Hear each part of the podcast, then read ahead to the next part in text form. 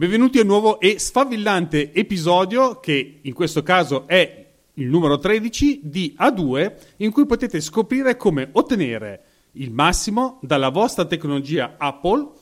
E indovinate chi sono io? Sono Roberto Marin e con me c'è il mio simpatico ospite ospite, co-ospite, co-host e via discorrendo, soprattutto amico Filippo Strozzi, che adesso ci spiega di cosa parleremo in questo episodio. Che ci racconti? Allora, eh, questo episodio è voluto da Roberto innanzitutto e eh, sarà un episodio, speriamo, leggero. Nel senso che l'idea è quella di eh, darvi dei consigli su 10 utility indispensabili per il lavoro del professionista, ma anche non, eh, che utilizza Mac, quindi eh, episodi incentrato sul, sul, Mac faremo a turno, tra virgolette, io e Roberto, un'applicazione mia, un'applicazione eh, diciamo eh, utilizzata e amata eh, da Roberto, eh, che possa essere utile un po' a tutti. Ovviamente sarà una carrellata abbastanza veloce, non approfonditissima, è, una, è, un episodio tra virgolette un po' più leggero. Poi se avremo tempo nei, nei futuri episodi invece casomai su determinate applicazioni perché io ci sono andato giù pesante nelle mie diciamo stranamente. Faremo poi dei, dei, singoli approfondimenti eventualmente se ci sarà interesse, voglia e così via. Esattamente, quello che dovete fare voi è darci qualche simpatico uh, feedback perché vogliamo un po' capire anche che aria tira dalle vostre parti con le cuffie ben piazzate sulla testa. Tra l'altro volevo ringraziare Fabrizio che ovviamente Filippo non conosce ma che conosco io perché è sul canale Snap di Telegram eh, che ha fatto una bellissima lista di podcast non richiesti e tra, tra i quali tra ovviamente quelli più importanti c'era anche Snap, ma soprattutto c'era anche A2 e grazie Fabrizio per averci fatto questa pubblicità che raccomandiamo a tutti quanti di fare. Ditelo a tutti i vostri amici se c'è qualcuno che è un po' tentennante con la tecnologia Mac, gli fate semplicemente il nostro nome, troverete questo bellissimo podcast e soprattutto riuscirete a capire il perché è bello lavorare col Mac, perché ci sono due simpatici cristiani che fanno i, pro, i professionisti e vi raccontano cosa fare nella vita con i vostri Mac, iPhone, iPad e tutto quello che ci gira attorno. Detto questo, vi ricordo che il podcast è ufficialmente online e potete ascoltarlo su Apple Podcast, su Spotify e Amazon Music Podcast. È operativo anche il sito ufficiale con le note degli episodi, lo trovate all'indirizzo a2podcast.it oppure se volete potete andare direttamente su YouTube, lo troverete come vi dicevo prima all'indirizzo a2podcast.it ma questa volta slash YouTube eh, lì troverete il canale dove troverete le nostre dirette del venerdì sera. Se, volete, se invece volete supportare il podcast e dovete farlo assolutamente, fate una bella recensione, utilizz- trovate il link nelle note dell'episodio per sapere come fare e adesso passiamo direttamente all'argomento principe di questa simpatica puntata che ha visto un po' in difficoltà me e Filippo perché stiamo attraversando due momenti un po' strani entrambi e quindi mi sembrava giusto tenere leggera la puntata anche per noi perché insomma ci sbattiamo un sacco, soprattutto Filippo, quindi bisogna lasciarlo anche un attimo un po' respirare sto santuomo e quindi, tornando ad argomenti seri, se vi sembra di aver sentito qualcosa di simile sugli, uti- sugli utility è perché molto probabilmente avete sentito la puntata 7 dove abbiamo parlato della manutenzione del Mac, procedure ed appunto utility. Io me ne sono fregato e ho riproposto una puntata anche perché io non ripropongo le utility che eh, ho citato là, tranne una, e quindi sono tutte nuove utility che vi serviranno, che utilizziamo sia io e Filippo nella vita e nel mondo Mac per la nostra professione. E abbiamo deciso, come vi diceva Filippo, di farne una testa. Chi parte se non Filippo? Ok, parto io cattivo. Allora, prima, eh, primo programma che io suggerisco di installare a tutti è eh, Homebrew. Eh, Homebrew è di fatto un gestore di pacchetti eh, software open source a righe di comando e voi mi direte che cappero ci interessa una roba del genere? Esatto, sono già qua che sto dicendo buh. e invece, e invece, vi, e devo, invece? Eh, vi devo dire, vabbè, a parte che ci sono tutta una serie di programmi open source utilissimi e che bisognerebbe conoscere, ma non è oggetto di questa puntata.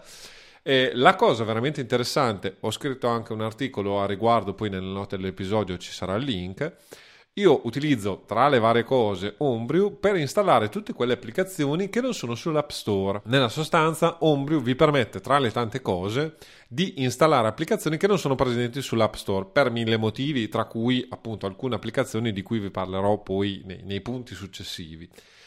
La cosa più interessante di questo approccio è, vabbè, innanzitutto vi evita di andare sul sito A, sul sito B, sul sito C, cercare il download, scaricare il file e installare il file, perché a riga di comando basta dire brew, installa e il nome del programma e siete a posto, fa tutto lui. Al massimo vi chiede la password, ok? Quindi molto veloce, molto rapido e eh, senza sbattimento.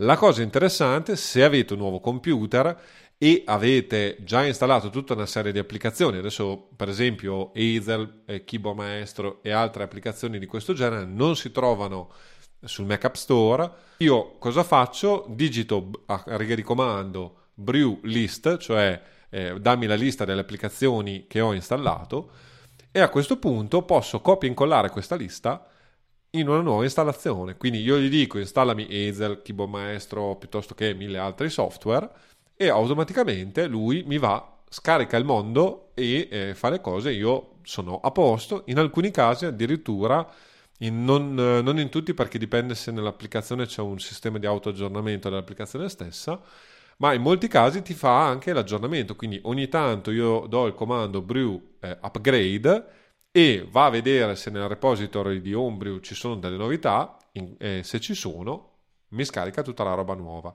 Quindi un sistema molto semplice, rapido, intuitivo, una volta che si conoscono tre comandi in croce, per tenere aggiornato il proprio Mac senza sbattimento. Quindi questo è il, è il mio suggerimento pratico di oggi, il primo, perché effettivamente ormai eh, da quando l'ho imparato, a prescindere che vabbè io uso anche abbastanza la, la, il terminale, quindi comunque utilizzo questo software anche per altri motivi, però è diventato un modo veloce di installare tutto, per esempio nella beta di Big Sur che ho utilizzato ho installato tutto attraverso Homebrew e ci ho messo molto poco proprio perché come con Mac App Store tutti, tutte le applicazioni che hai comprato le puoi scaricare con un clic e tirarle giù nella sostanza in maniera diversa ma simile puoi fare con Homebrew. Quindi programmino in, ah, apro e chiudo una parentesi è open source quindi gratuito. Quindi no, no, no, non vi costa nulla. Ecco. Ti volevo chiedere se ci sono degli aggiornamenti particolari a un programma che, eh, fai, di cui fai l'upgrade con Homebrew. Come fai a sapere sta, quali sono gli aggiornamenti? Non, non te lo dice, non è, è trasparente questa cosa. Diciamo che ho omesso di dire, ma perché era una roba che si interessa, la si va a cercare. Ci sono due step. Uno è digitare brew update che cerca gli aggiornamenti e va a vedere nei repository se c'è qualcosa di nuovo. A questo punto ti stampa la lista degli eventuali programmi che tu hai installato e che sono aggiornabili e poi puoi fare l'upgrade e a quel punto lì aggiorni tutto. E comunque mentre fa l'upgrade ti dice ah, okay, anche... dice qual, qual, è il, l'aggiornamento dell'applicazione. Eh, ti dice tu hai questa versione dell'applicazione, adesso io ti scarico sì, questa. Ma le novità che sono in, nella nuova versione non lo puoi sapere? Ah no, no, no, allora il sistema è un automatismo per scaricare i, i file. Poi è ovvio che non so, le novità di Keyboard Maestro, abitualmente ormai tutte le applicazioni native Mac hanno comunque la finestra di apertura che ti dice questa versione ha questa questa novità. La maggior parte di quelle che, che utilizzo io è così. Ok, boh, buona sapersi. Eh, Keyboard Maestro, Hazel, eh, Timing 2 di cui vi parlerò, eh, sono quasi tutte OmniFocus, eh, Devon Think, sono tutte applicazioni che abitualmente danno anche le novità. Ho capito. Quando, la prima volta che le apri. No, ecco. perché io sono molto abituato invece al Make Up Store, di conseguenza mi chiedevo come era gestita. Sì, sì, beh, eh, è, è, ovviamente non è una, una cosa cura, cioè o, ognuno può fare quel cappero che vuole, ovviamente, perché sono le applicazioni, non sono gestite in modo ta- talebano da Apple, ecco, quello sì. Anche per perché, cui non hai una, un'uniformità. Anche perché son, ci sono molti che non vogliono pagare la gabella Apple, quindi si buttano fuori dal make-up store, ah. giustamente, insomma. Tu... Ma eh, molte applicazioni addirittura non possono essere installate perché comunque richiedono privilegi che Apple non vuole dare, quindi c'è, c'è, tutto il problema del sandboxing e così Già, via. Anche questo è un problema che purtroppo non so se si risolverà mai, anzi potrà essere solo peggio, penso, perché penso che si, ci si arriverà un sistema simile a quello di iPad o iOS per quanto riguarda questo sistema, ma ci stiamo avvicinando su macOS. Piccoli passi, ma la strada tracciata è quella, ho paura. Comunque, tornando invece alla mia applicazione che consiglio, è Trip Mode, non è il sito che pensate che sia, perché se cercate tripmode.it è tutta un'altra cosa, voi dovete andarvelo a cercare invece come tripmode.ch. Cosa fa questa simpatica utility? Si mette lì nella, nella menu bar e controlla tutte le applicazioni o eh, servizi che comunicano con l'esterno del vostro computer tramite internet. Quindi voi vi troverete eh, questo, questa iconcina nella System Tray, chiamiamola così, nella menu bar eh, che eh, diventa magicamente di colore rosso quando c'è un'applicazione di quelle che non volete che comunichi con l'esterno, che cerca di comunicare con l'esterno. Quando è che vi viene utile eh, questa simpatica applicazione? Beh, almeno in, in tre momenti. La prima, per esempio, è quella di fare una chiamata come sto facendo io con Filippo su Skype e quindi avete bisogno di banda.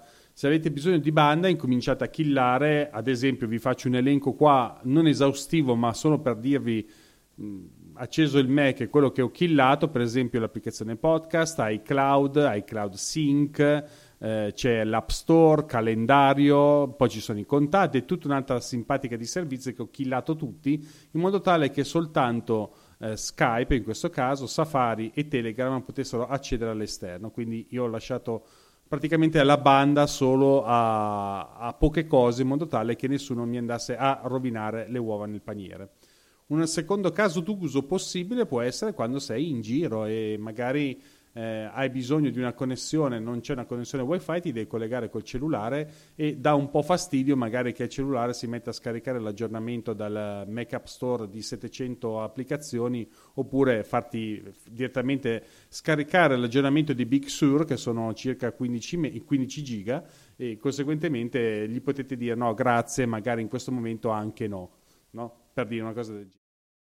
Ma anche foto, anche per esempio. Foto. Io pu- purtroppo a me è capitato varissime volte per motivi, quando sono in montagna, eh, che bene o male per motivi vari dobbiamo avere il wifi funzionante e così via, magicamente vengono mangiati gigabyte in un esatto, giorno. invece con Tripomondo voi gli dice, sai cosa c'è? Simpatica foto, tu te ne stai bella bella tranquilla lì, non comunichi con nessuno e te ne stai nel tuo angolino.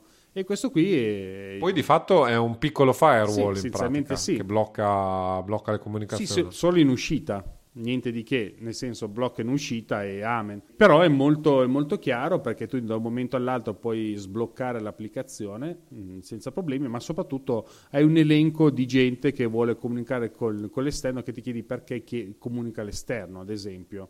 No? Eh, ci sono dei, dei, dei, programmi che comunicano all'esterno senza che ce ne sia bisogno o perché magari non è nemmeno in esecuzione, perché mi è capitato di vedere anche questo, e io giu- giusto solo perché fai quello io ti killo e stai, stai tranquillo lì tua, nel, nel, tuo, nel, mio computer senza comunicare all'esterno, perché giustamente... Eh, non ci crederete, quando mettete un'applicazione di questo tipo, vedete quanta roba esce dal vostro computer e cominciate a spaventarvi. Sì, io ho Little Snitch, che è comunque una, una cosa un po' più evoluta di questa, ma... È... Ed è meglio non sapere esatto. perché addirittura ti fa vedere sulla mappa dove si va a collegare cosa e scoprite che, vabbè, a prescindere che viviamo di indipendenza dall'America, perché praticamente tra eh, la California, New York e in giro per l'America avrete dei collegamenti di sicuro, ma anche in posti che mai, mai immaginereste. Devo dire la verità, effettivamente è un po' angosciante sì, sì, la sì. cosa. Se ci, ti fermi un attimo e ci pensi. Fa... E poi moltissime applicazioni telefonano a casa per qualunque Alla cosa, qualunque, eh, anche a me è capitato di vedere applicazioni che chiamano casa per dire che c'è un'applicazione simile che sto aprendo. Siamo arrivati a una cosa di questo tipo. Cioè, l'applicazione non è in esecuzione, ma chiama casa per dire che c'è un'applicazione simile che è partita nel, sul computer. Quindi io vi consiglio tutti quanti di installarla. Vi ricordo soltanto che c'è una versione, la 3, che è compatibile con Big Sur e i chip M1 ma se avete sistemi precedenti dovete installare la 2. Per quanto riguarda la licenza, c'è una free trial di 7 giorni che vi consiglio di provare così diventate bianchi con i capelli bianchi co- come me Filippo poi iniziate a pagare circa 14 euro per la licenza singola oppure dipende da quanti utenti lo acquistano nello stesso ufficio eh, 49 euro e, e così vi levate il dente a questo punto passo la palla a Filippo che ci racconta che cosa? Allora, la seconda applicazione di cui vi voglio parlare io e che ritengo sia indispensabile è Hazel. E, e ne approfitto perché la posso attaccare punta- alle due puntate precedenti perché Hazel fa praticamente parte dei miei sistemi di automazione per l'archiviazione digitale. Quindi eh, è un'applicazione di cui io non posso fare a meno, non ho ancora la versione 5, devo dire la verità, ma semplicemente perché mm, attualmente la versione 4 fa quel che deve fare dal mio punto di vista e non sono su Big Sur, quindi la versione 5 è necessaria per questa versione del sistema operativo perché di fatto con Big Sur tutte le applicazioni come Hazel che andavano a eh, installarsi nelle preferenze di sistema del Mac non, non, è più possibile farlo e quindi ovviamente il programmatore di fatto ha dovuto fare questo grande cambiamento Hazel appunto è sempre stata fino alla versione 4 eh, la si trova all'interno eh, del, delle preferenze di sistema una volta che è installata adesso diventa un'applicazione, chiamiamola così, a sé stante. Più ci sono state alcune migliorie, ma non fondamentali dal mio punto di vista, per cui quest'anno un anno dove bisogna stare all'occhio, anche se il programmatore, ecco, questa è un'applicazione sviluppata da un singolo programmatore, peraltro ho, fatto, ho avuto qualche conversazione come beta tester eh, con lui carinissimo, cioè insomma, gli do volentierissimi soldi, però nel caso specifico per ora no, ma appena farò il grande passo a Big Sur, eh, una delle prime cose che farò ovviamente è quella di aggiornare la, la, mia, versione, la, la mia, versione, attuale di Hazel, ma credo di essere in sella dalla 2, credo, quindi insomma... Hai dato il tuo contributo. Allora, cosa fa Hazel nella sostanza? Eh, cosa fa? Nella sostanza Hazel eh, tiene monitorata delle cartelle che decidiamo noi e eh, una volta che cambia qualcosa in questa cartella, quindi è creato un file eh, o eh, è salvato un determinato file e il contenuto è, una, è, è un determinato contenuto, svolge una, una, un'automazione, nella sostanza, svolge un'operazione. Quindi Ezen è molto comodo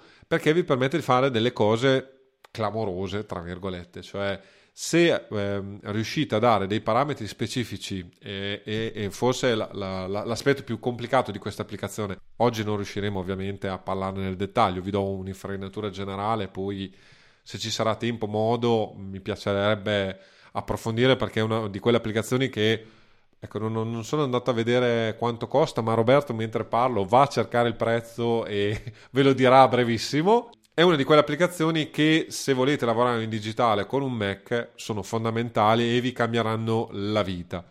Alcuni esempi di cosa è possibile fare giusto per darvi un'idea eh, dell'utilità.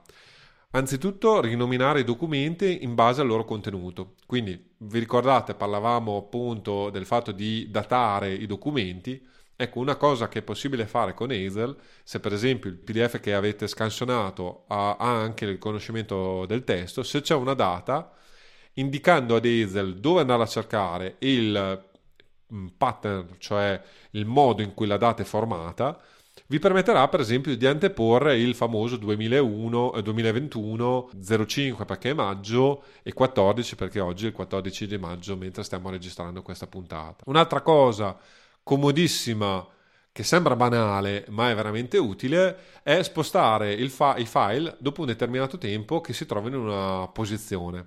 Esempio tipico, se voi fate come sottoscritto varie catture schermo e ve le lasciate sul, eh, sul desktop, io ho impostato su tutti i miei computer un'automazione per cui tutte le catture schermo, quindi tutte le immagini, invece di rimanere lì giacenti sul desktop, dopo un tot di tempo, solitamente sono 24 ore, vengono spostate in un'apposita cartella e da lì poi eventualmente vengono cancellate eh, dopo un tot di tempo, perché è proprio quello che può essere fatto. L'altra cosa clamorosa di Hazel è che, come vi spiegavo, eh, vi permette eh, appunto di andare a vedere all'interno de- anche il contenuto di un determinato file di testo piuttosto che un PDF, se ha appunto l'OCR, e a fronte di parole o, o eh, modelli eh, di fatto eh, all'interno del testo che, che, vengono ritrovati nel testo, mm, per esempio estrapolare questi dati e rinominare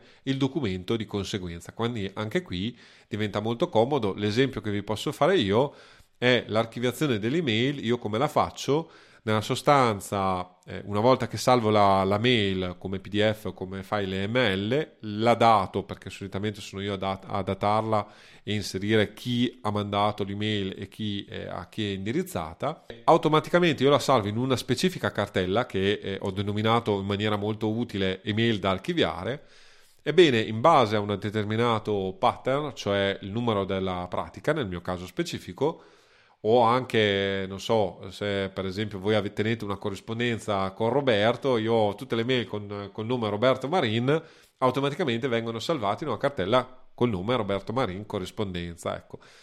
Automaticamente fa tutto questo, cioè una volta che vede nel nome del file un determinato, per esempio numero della pratica, automaticamente va e salva questa, questa file all'interno della pratica dentro una specifica cartella legata alla corrispondenza. Ci sono infiniti modi di eh, gestire il tutto, di, di fatto L'unico limite che avete è la vostra fantasia e le vostre capacità informatiche.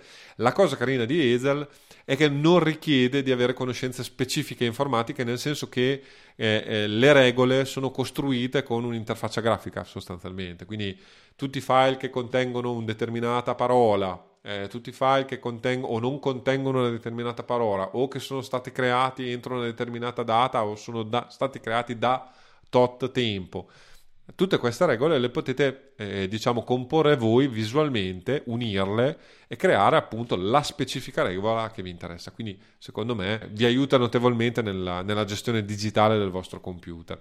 E grazie Roberto vi posso dire che Hazel 5 costa 42 euro la licenza singola e poi abbiamo varie eh, altre licenze, cioè superiore a 5 membri per esempio della stessa famiglia che è, la tipica licenza Apple, chiamiamola così, che va a 65 e poi c'è l'upgrade che è quello che pagherò io probabilmente che è di 20 dollari, che poi vabbè vanno tradotti in euro, ma questo insomma, bene o male è il, è il discorso della vicenda. E a questo punto vai Roberto con la seconda applicazione che, devo dirlo di, eh, subito, eh, Roberto mi ha consigliato e è presente sui miei Mac. Oh, bene. questa è un'applicazione che uso esatto. anch'io. Perché gli ho consigliato questa applicazione? Perché prima di tutto è gratuita e fa il suo sporco lavoro e l'applicazione si chiama Hidden Bar e fa proprio questo, nel senso che interviene sulla vostra menu bar e visto che sarete pieno di utility di concine là sopra in alto a destra, ma se incominciano a diventare più di 20, incomincia a diventare fastidioso avere tutta quella roba lì eh, che vi occupa spazio, quindi noi tendiamo a essere minimalisti per riuscire ad avere anche un po' la testa libera e usiamo questa simpatica eh, applicazione che si chiama Hidden Bar, eh, che è un'alternativa a quella a pagamento che è Bartender, che anche questa fa il suo lavoro. Ce n'è un'altra, mi pare che non si paghi, si chiama Vanilla, ma questa applicazione aveva un fastidiosissimo glitch grafico che mi faceva davvero perdere la pazienza. Eh, perché nel momento in cui c'era uno schermo esterno oppure c'era un aggiornamento del, eh, dello schermo perché magari avevi le applicazioni a tutto schermo, tendeva a far rivedere tutte le, le icone e poi a richiuderle. Quindi non so se questa applicazione ha risolto questo problema, ma sicuramente Hidden Bar ha risolto il problema e funziona perfettamente. Eh, come vi dicevo, eh, una piccola precisazione su Bartender, eh, perché vabbè, è un'applicazione a pagamento, quindi eh, da questo punto di vista anch'io, anche perché ogni, ogni, di fatto Bartender viene aggiornato ogni sistema operativo, quindi ogni sistema operativo dovete fare l'aggiornamento e così via. Volevo farvi dirvi una cosa che però ho già perso perché secondo me l'unica cosa interessante di Bartender nella versione 4 che è la nuova sostanzialmente è che vi permette di dare delle scorciatoie a tastiera se non mi ricordo male che vi permette sostanzialmente di legare eh, le applicazioni del menu a eh, una scorciatoia tastiera da voi scelta cosa che da quello che ne so io non è possibile fare in nessuna maniera. Sì, direi che, che è abbastanza nascosta nelle, nelle, feature, diciamo, ma è uno dei motivi per cui sarei interessato a acquistare uh, la, la, la, la, nuova versione di Bartender. Eh, perché effettivamente diventa comodo poter accedere ai menu diciamo della barra del Mac anche attraverso le scorciatoie a tastiere quindi eh, interagire con esse con la tastiera sostanzialmente che altrimenti è impossibile da fare o comunque bisogna fare tutta una serie di operazioni che non sono comodissime, devo dire. Mm, sì, per esempio è una cosa che io non utilizzo, preferisco tenermela lì tranquillo tutte quante le iconcine nascoste e come vi dicevo questa applicazione è gratuita, è compatibile con Big Sur e M1, pesa la bellezza di 7,4 MB quindi fa abbastanza ridere, ma soprattutto lo trovate sulla, sul Mac App Store e conseguentemente è è abbastanza eh, sciolto trovarlo. Comodissima, esatto. comodissima. Eh, peraltro, eh, appunto, nella beta di Big Sur l'ho utilizzata da subito, funziona perfettamente. Ecco, una delle cose più comode, per esempio, io che ogni tanto faccio i video su Mac, utilizzo Hidden Bar per nascondere, diciamo, la quantità clamorosa di, di roba che ho nel Mac nella barra del menu è effettivamente molto comoda, è molto intuitiva anche da utilizzare perché basta spostare diciamo, la barra rispetto alla posizione del, dei, dei, programmi della barra del menu per nasconderli o farli vedere nella sostanza. Quindi semplicissimo e cliccando invece sulla freccetta si, è, si aprono si... tutte a ventaglio. Eh, Bartender diciamo è una versione un po' più eh, fine chiamiamola così soprattutto nelle ultime versioni però effettivamente credo che costi 15 eh. euro cioè 15 dollari esatto. ogni versione più o meno, quindi comunque per, per, quello che fa, chiamiamolo così, adesso con, la, con la, la possibilità delle scorciatoie a tastiera, devo dire la verità, ha quel qualcosa in più che mi attira, però fino adesso a un certo punto quando Roberto mi ha, mi ha aperto il mondo di questa hidden bar, eh, sta, ho, ho, abbandonato Bartender e ho e sono passato alla versione gratuita e funzionante. Peraltro è dal Mac App Store, quindi veramente non avete nessun tipo di problema è, è sicura, tra virgolette, quindi non, proprio è il top, diciamo. Assolutamente sì, considerate che io adesso in questo momento ho tra i concine la, la batteria più la data e boom. Io ho chiuso in alto a destra, ho chiuso tutto qua. Io non ti dico cos'ho.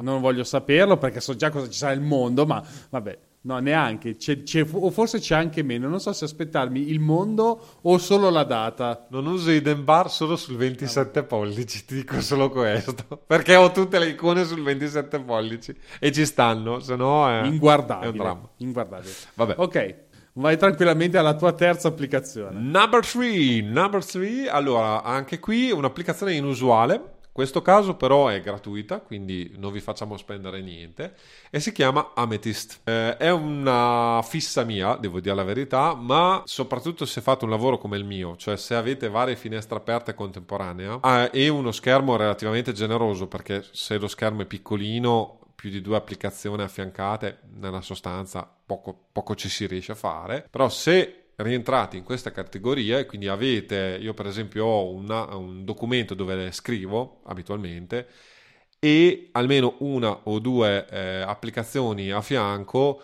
dove c'è o il documento che sto leggendo, cui devo prendere traccia la mappa mentale, o una cartella del Finder dove ho tutti i miei documenti di riferimento e casomai in, in base alle necessità apro. Ecco, Amethyst è un gestore di finestre è un gestore di finestre, eh, ovvero eh, invece di eh, dover voi manipolare la finestra, spostarla sullo schermo o coprirla con un'altra finestra, quindi dopo andare a cercare la finestra dove è finita, dove non è finita, in automatico ogni volta che aprite una nuova finestra, Amethyst eh, riadatta le finestre presenti in modo che eh, tutte le finestre a schermo siano visibili. Tranne ovviamente quelle, le finestre, diciamo, pop-up, chiamiamole così, quelle, non so, eh, eh, piccoline che in, in, questo caso invece si vanno a eh, sovrapporre, ma perché no, normalmente sono le finestre di menu, di configurazioni e così via.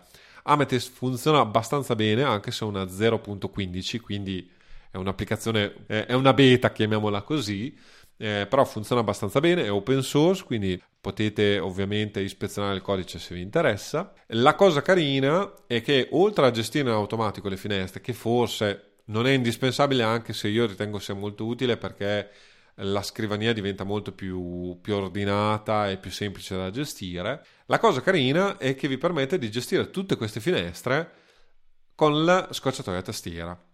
È un po' fa- cioè, un, inizialmente diventa complicato, o meglio, subito è un po' frastonante gestire le applicazioni in questa maniera. Quando imparate le scorciatoie a tastiere è una roba clamorosa perché vi permette di muovervi velocemente da un'applicazione all'altra semplicemente con la tastiera, quindi senza dover toccare il mouse, modificare le, la, ehm, l'aspect ratio, cioè la, la dimensione eh, tra, tra, una finestra e l'altra, sempre a scocciatoia tastiera, e spostare eh, addirittura le finestre da uno schermo all'altro. È un'applicazione eccezionale con alcune applicazioni strambe tipo Firefox eh, che secondo me non utilizzano eh, la gestione delle finestre di macOS in pratica Ecco lì ogni tanto invece dà dei problemi perché eh, non riesce a capire bene come funziona la finestra sostanzialmente.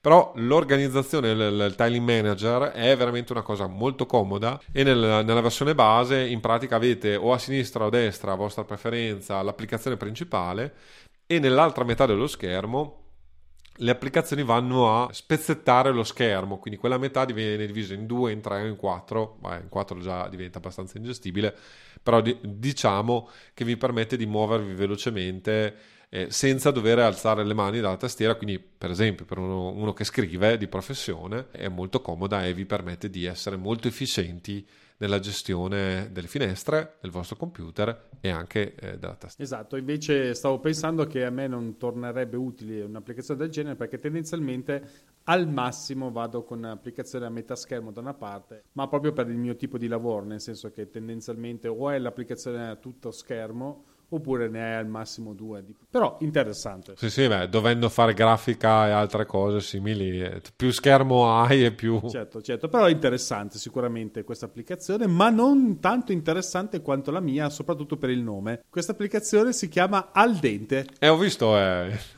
Al Dente è una particolare applicazione che può tornare utile a chi utilizza i portatili che sto testando in questo momento eh, un test che tra l'altro è abbastanza semplice da fare perché eh, tra l'altro è gratuita, chiaramente ehm, è compatibile con Big Sur ed M1, quindi è eh, appunto anche sul pezzo oltre ad essere eh, sul, al dente e fa semplicemente una cosa, ti blocca la percentuale di carica del portatile quando sei collegato alla rete. Per esempio, non essendo tanto in mobilità, io ho sempre il computer essenzialmente collegato alla rete elettrica perché così è, così rimarrà per un po' finché non se ne va sto rompipalle delle, del Covid. Conseguentemente, eh, per cercare di preservare la batteria, non lo so, sto facendo dei test, mi è venuto in mente di cercare un'applicazione che potesse limitare la carica della batteria fino a una certa percentuale che si può decidere e quindi conseguentemente non arriva al 100%.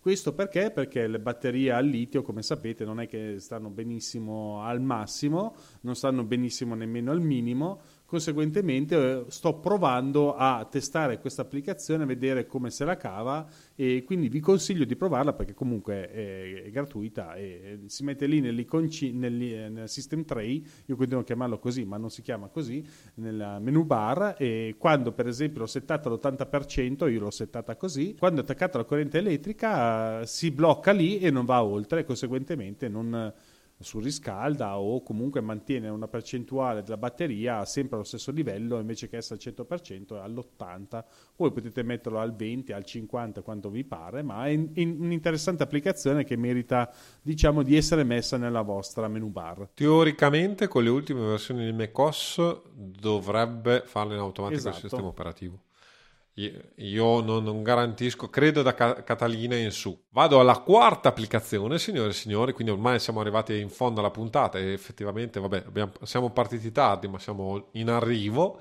Timing 2, uh, applicazione di tracciamento del tempo automatico passato davanti al vostro Mac. È a pagamento e costa costicchia, come si suol dire, perché la versione che uso io costa 79 euro all'anno, però, però è veramente eccezionale, nel senso che eh, rispetto alle applicazioni che eh, in pratica mh, vi permettono di tracciare il tempo che passate davanti al computer, ma dovete far partire voi il timer. Timing in estrema sintesi eh, ovviamente chiede una serie di permessi abbastanza importanti di accesso al, alle vostre attività perché deve di fatto monitorare cosa fate, quindi per forza di cose ha una visione completa o quasi completa del, di cosa fate, però in base all'applicazione che utilizzate e in base ai parametri che gli date, vi permette di tenere in maniera trasparente, quindi senza una volta aver, avendogli dato i parametri sostanzialmente, vi permette invece di tenere tracciato il tempo utili- eh, in cui utilizzate il computer e come. Ora, a livello generale può essere utile per sapere se eh, su internet siete stati un'ora su Twitter e invece che lavorare, per esempio. Ma quello, secondo me, non è lo scopo più interessante e non, ne vale la pena per eh, pagare 79 euro all'anno per questo.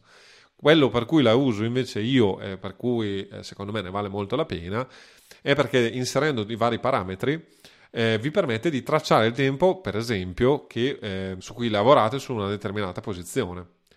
E questo diventa molto comodo dal mio punto di vista eh, perché ogni tanto eh, pa- eh, vengo pagato a ore, quindi comunque tenere traccia del, dell'attività che svolgo è fondamentale, ma anche per capire, per esempio, se eh, nella posizione 1 io ho portato a casa 1000 euro ma ho lavorato 100 ore, ovvio che eh, non ci ho guadagnato in estrema sintesi. Se invece la, posizione, la stessa posizione ho portato a casa 1000 euro ma ci ho lavorato due ore, è stata una posizione molto positiva.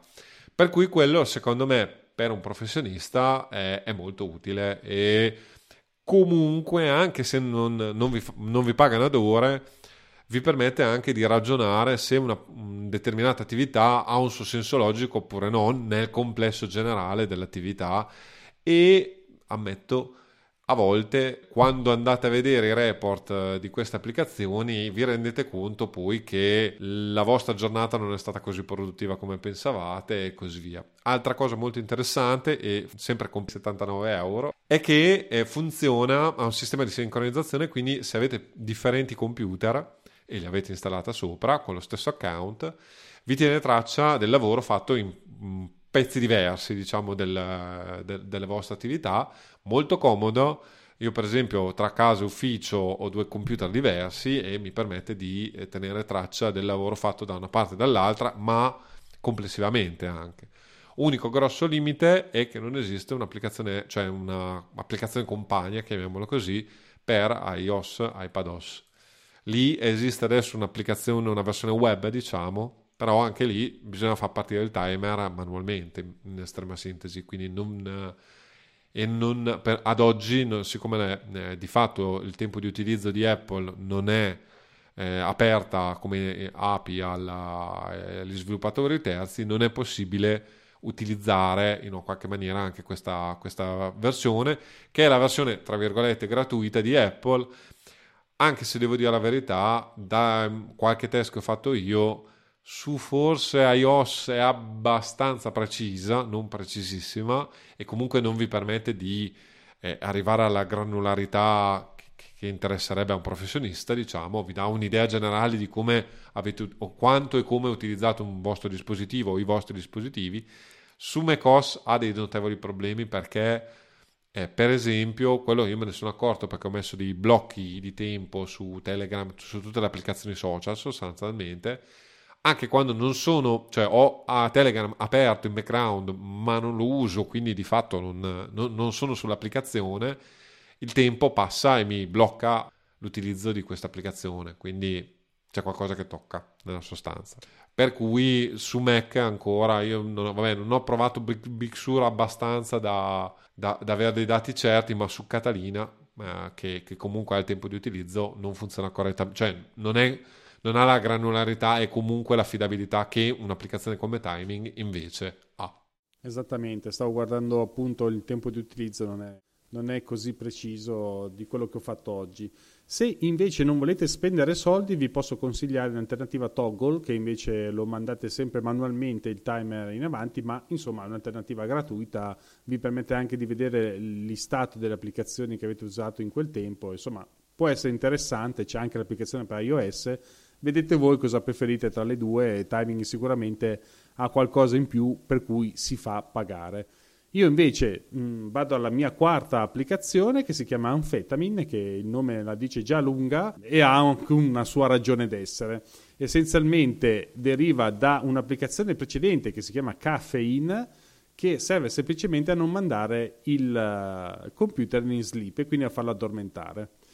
La differenza qual è? Che Amphetamine è decisamente più programmabile, è più programmabile nel senso che potete dire quando, come, dove spegnersi, accendersi e via discorrendo.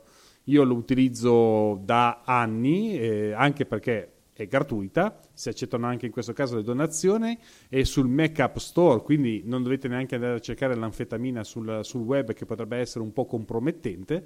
E poi Ovviamente eh, vi dico che occupa semplicemente 6,6 megabyte sul vostro hard disk, occupa poco, poca spesa, tanta resa perché fa quello che deve. Quando ti può servire una cosa del genere?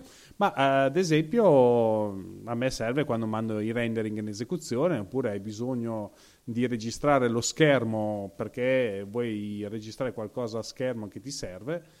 come potrebbe anche essere un webinar per future visioni con più calma e cercare di capire nel, nel dettaglio cosa, di cosa si tratta, questa potrebbe essere un ottimo aiuto per il vostro lavoro. Vado alla mia ultima applicazione, siamo anche in tempo direi. Allora, devo dire la verità, qui ho barato, lo, dichiaro, lo dichiaro da, fin da subito, ma volevo dare un po' di, un po di spettro complessivo, quindi eh, espansione del testo. Sono varie applicazioni, ma perché esistono varie soluzioni e mi sembrava corretto dare il quadro completo potenzialmente eh, agli ascoltatori, poi ognuno decida se spendere dei soldi, quanti soldi spendere, cosa comprare, cosa utilizzare a, a livello gratuito. E non ho fatto la lista della spesa, ne esisterebbero di più, eh, però ho, ho, voluto dare quelle che secondo me sono i tre pilastri eh, per la gestione dell'espansione di testo. Esatto. Allora, eh, la base è text Expander che è di fatto la, la, mamma di tutte queste applicazioni perché è la prima, da quel che ne so io, presente nel mondo Mac per le automazioni eh, di espansione del testo. In estrema sintesi queste applicazioni cosa fanno? Noi digitiamo 3-4 lettere che sono delle abbreviazioni, delle sigle, adesso vedremo velocemente come possono essere fatte e a fronte di queste poche lettere viene espansa invece un testo abbastanza complesso. Eh, immaginate, non so, io per esempio abitualmente quando scrivo le mail, la parte finale, che è cordiali saluti o indipendenza da, da, dal tono, diciamo, della mia, della mia, mail, un caro saluto o a distinti saluti, quindi le, le varie sfumature, più le qualifiche che ho, tra virgolette, più tutto il, il, pezzettino diciamo della firma vera e propria quindi col numero di telefono dell'ufficio la mail, la PEC eh, e tutte queste cose qua io digito XCS che è, eh, sostanzialmente è, l'abbreviazione eh, per fare tutto questo. Quindi con tre lettere e vabbè con la possibilità poi di avere addirittura dei menu a tendina per cui scegliere quale specifico saluto dare, faccio tutto senza dover eh, ovviamente digitare a mano tutto che è una roba.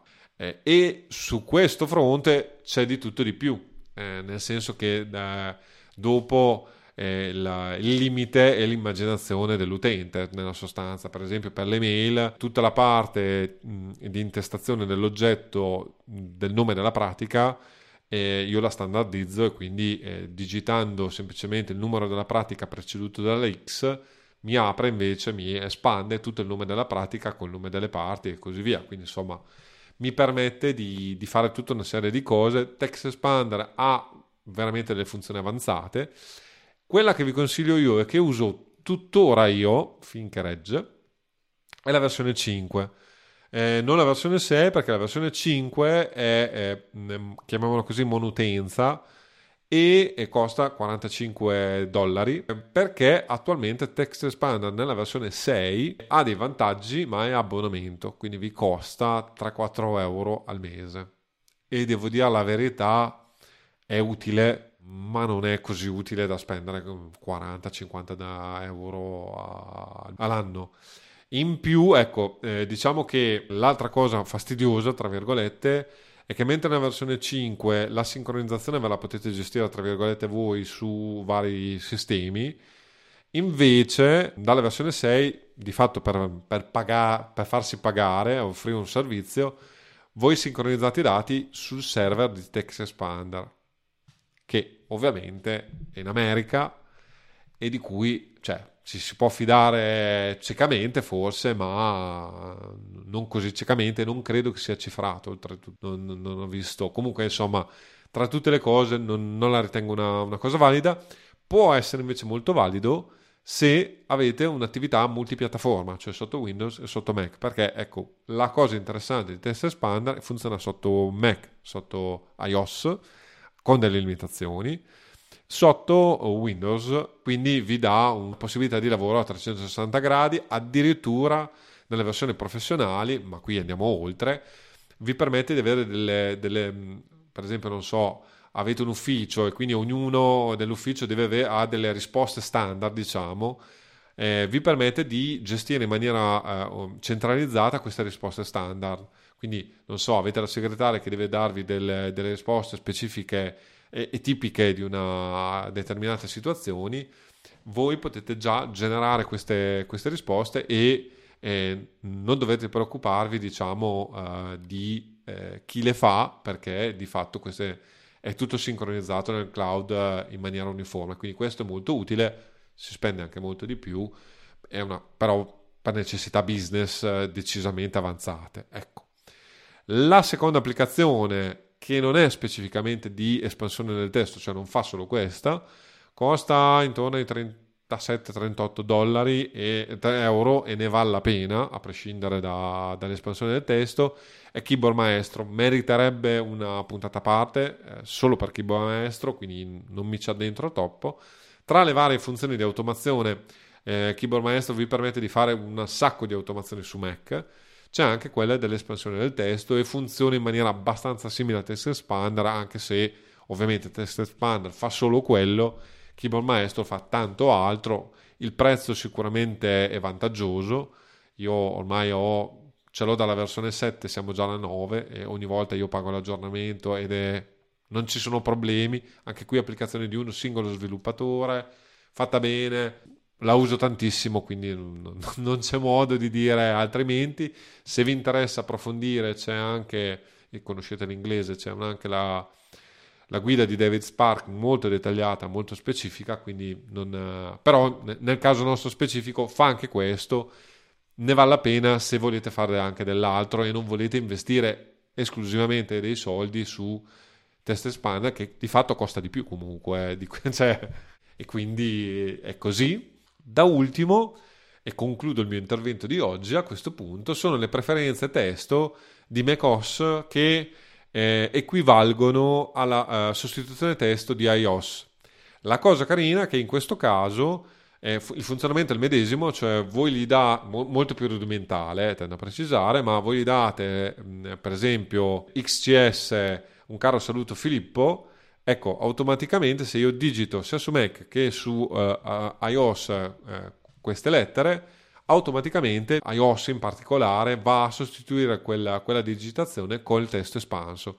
Non può fare tutta una serie di automazioni che non sono presenti su iOS. Il vantaggio grosso è però di avere una, soprattutto non so, l'email, ecco, comodissimo, dovete digitare l'email su iOS, è scomodo e ci si mette abitualmente molto tempo, invece con questo sistema qua, ovviamente io velocizzo molto perché per esempio X e M che vuol dire eh, espandi l'email, velocizza notevolmente. Ecco, una piccola precisazione sull'espansione del testo. La regola base sarebbe quella di usare la punte virgola, perché in, in, in, in America sostanzialmente punte virgola una lettera è inusuale e il punte virgola nella tastiera americana è uno specifico tasto che non vi richiede neanche il, il, tasto shift di utilizzo, ok? Mentre da noi non è così. Io utilizzo il trucchetto di Merlin Man perché alla fine X è una lettera che è abitualmente difficile che venga messa assieme ad altre parole, diciamo, o comunque un composto, per cui X è una, un'abbreviazione di quello che, che si vuole fare, quindi EM per me sta per email, ok?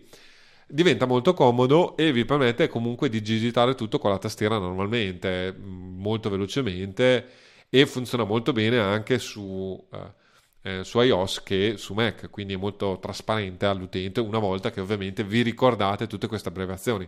Perché ecco, piccolo dettaglio di questa vicenda è all'inizio partite con uno o due abbreviazioni e progressivamente quando le avete memorizzate diventa comodo ovviamente eh, aggiungerne delle altre eh, nel tempo. Però, per esempio, non so, tutte le varie email che ho, io le digito in questa maniera qua, i saluti li digito in questa maniera qua e tutta una serie di altre cosette. Addirittura, ecco, l'altra cosa molto comoda della, de, dell'espansione del testo è un esempio tipico che faccio è la tech che si scrive L maiuscolo, A minuscolo, T maiuscolo e minuscolo X maiuscolo. Ho un'espansione del testo per cui io la scrivo invece normale, tutto minuscolo e in automatico mi viene sostituito col testo giusto che ovviamente eh, evita errori e così via. Quindi insomma, applicazione fondamentale in un, una delle sue varie varianti proprio perché diventa molto comodo. Ah, ecco, l'altra cosa comodissima che non ho detto è sempre legata all'automazione.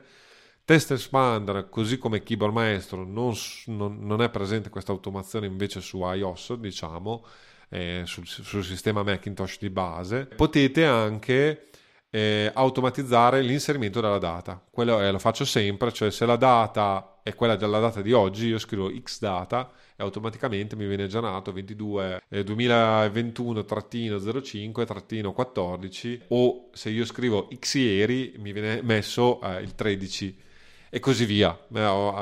per cui è molto più semplice inserire le date in questa maniera qua per la nomenclatura dei file e diventa molto più comodo da fare. Se siete nella range dei, di questi giorni qua, cioè se scansionate un documento che vi è arrivato oggi, che quindi è datato oggi, o per voi è datato oggi, o qualche giorno fa. Ecco. E con questo ho concluso. Sì, ma è molto interessante quello della, di, di delle abbreviazioni in tastiera che eh, viene sincronizzata tra Mac e iOS. Io vi dico le mie, per esempio ho trattino basso CF, tira fuori il codice fiscale. Sì, ah, esatto, un'altra cosa tremenda. oppure punto e virgola tel ed, ed, esce fuori il mio numero di cellulare. Oppure per le mail doppia chiocciola. Due volte chiocciola tira fuori le mail. E poi, per esempio, v via la doppia V davanti a IA mi tira fuori la via dove abito essenzialmente. Queste qui sono quelle che utilizzo io, mi, soprattutto le mail. Sì, il trucchetto diciamo è, è, cercare di mettere, di scrivere qualcosa che abbia un significato logico ma che difficilmente si scriva quotidianamente. Certo. E, è molto utile, eh, ne troverete giovamenti sotto tutti i punti di vista. Ve li consiglio, seguite i consigli di Filippo. Arriviamo alla mia ultima app, si chiama Night Hall e cosa fa? Questa simpatica app semplicemente è un'app, anche questa gratuita, e si accettano donazioni, che cambia con un clic il passaggio dalla light alla night mode di macOS. Può essere utile, io ad esempio tendenzialmente tengo sempre tutto in notturna, però la cosa interessante è che non eh, non è solo per tutto il sistema, se volete ci sono alcune applicazioni che elencate possono essere escluse da, dal light o il night mode in base a quello che vi serve e conseguentemente potreste avere delle applicazioni come ad esempio eh, mi sembra che ce n'è una che è che ha fatto Alex, che si chiama Pod Cleaner Pro, ad esempio, questa è meglio usarla in light mode e conseguentemente quella lì è stata flaggata in modo tale che anche quando sono in night mode, quella compare in light mode e riesco a leggere tutto quanto perché non è stata sviluppata per il night mode. Questo qui è un esempio, però anche la possibilità di comandare voi se preferite la light o la night mode può essere molto utile per me è, è, blindato su night mode e non ci sono altre soluzioni. Comunque è interessante, usatela e mh, giusto perché ho proposto io la puntata ho deciso anche di aggiungerne una che è da provare, che secondo me deve essere molto interessante, che si chiama Time Machine Editor. È un programma che permette, interessante, secondo me da provare anche perché è gratuita, anche queste donazioni sono ben accette, compatibilità con Big Sur, che permette di programmare Time Machine. Time Machine tendenzialmente fa un backup uno all'ora essenzialmente e magari può essere un po' fastidioso perché magari vi rallenta le operazioni mentre state lavorando oppure volete decidere voi che boh, io ho finito alle all'una, finisco all'una tutti i giorni, voglio che alle 1.05 inizi a fare il backup e poi quando tornate voi avete già il computer backuppato, potete fare l'altra mezza giornata e magari reimpostare di fare un backup alle 18 e 35 minuti per dire. Quindi è interessante programmarlo perché, ad esempio, non è sempre utile tenere un hard disk collegato magari tutto il tempo al vostro Mac e ogni ora questo qui parte. Vuol dire che gli hard disk eh, diciamo a piatti, ogni volta che si sollecitano in questo senso, comunque non dico che patiscono, ma vengono usati. Quindi se preferite fare un backup a fine giornata è meglio farlo con Time Machine Editor eh, oppure staccate il, il, vostro hard disk esterno, lo collegate quando serve, cioè alla fine giornata.